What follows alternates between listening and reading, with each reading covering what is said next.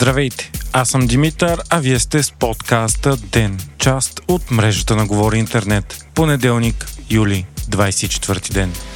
Тази неделя на пресконференция Продължаваме промяната и демократична България обявиха своя план за промени в Конституцията. Основният акцент в тези промени е съдебната реформа, която включва разделяне на Висшия съдебен съвет на две и ограничаване на властта на главния прокурор. От коалицията предлагат и да бъде ограничена властта на служебните кабинети на президента, както и да бъдат ограничени мандатите на кметовете до два поредни, което пък да спре феодализирането на общините. Освен това се предлага 24 май да замени 3 март като национален празник на България. Според Христо Иванов този проект има подкрепата на ГЕРБ и ДПС, защото е съгласуван с тях. Само трите първи политически сили заедно имат достатъчно мнозинство, за да извършат промени в Конституцията на страната. Днес ГЕРБ пък потвърдиха, че са готови да участват в промени на Конституцията заедно с Продължаваме промяната Демократична България и ДПС. От партията заявиха, че са участвали в общите законодателни инициативи и гарантират гласовете на своите депутати. Междувременно пък днес премиерът Николай Денков отрече, че управляващите смятат да отстранят Лукол от българския пазар. Руската компания Лукол притежава рефинерията в Бургас Лукол Нефтохим, търгува с горива и има над 200 бензиностанции у нас. Тя на практика е монополист при вноса на петрол за България. Преди седмица пък парламента прие законови промени, с които се дава възможност на държавата да прекрати концесията на нефтеното пристанище Росенец в едноседмичен срок и без разрешение на Европейския съюз.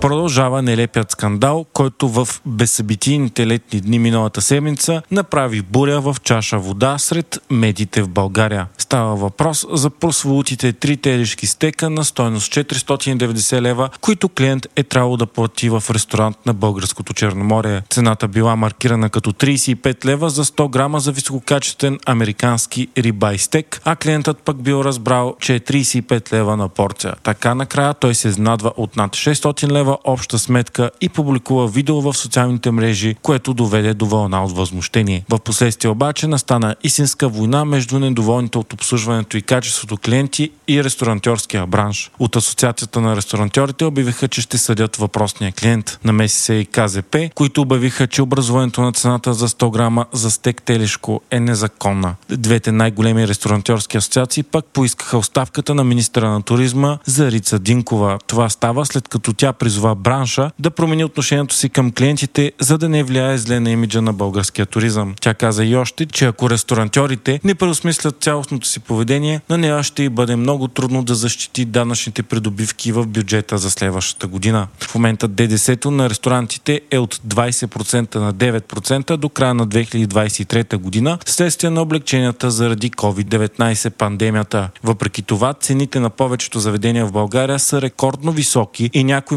менюта са поскъпнали двойно за година-две, като гонят и дори надминават средноевропейските цени.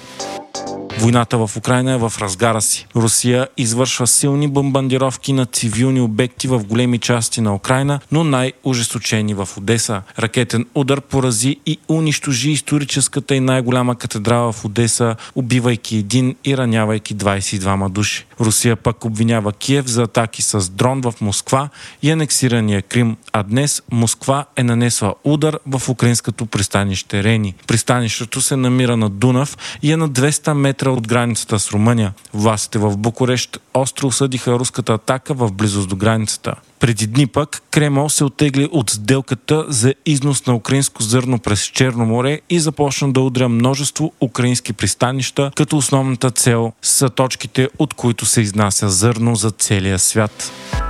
Огромни пожари продължават да бушуват в Гърция и са на път да саботират туристическия сезон по места. Гръцките власти обявиха евакуация на три от най-желаните посещавани гръцки острови – Корфо, Родос и Евия. Всички туристи трябва да напуснат, а само в Родос 19 000 души са били евакуирани от домовете си. Много туристи остават блокирани на местното летище. Вече седмица Гърция се бори с голяма гореща вълна, като температурите в цялата страна надхвърлят 40 градуса. Температурите ще останат високи поне до вторник сряда.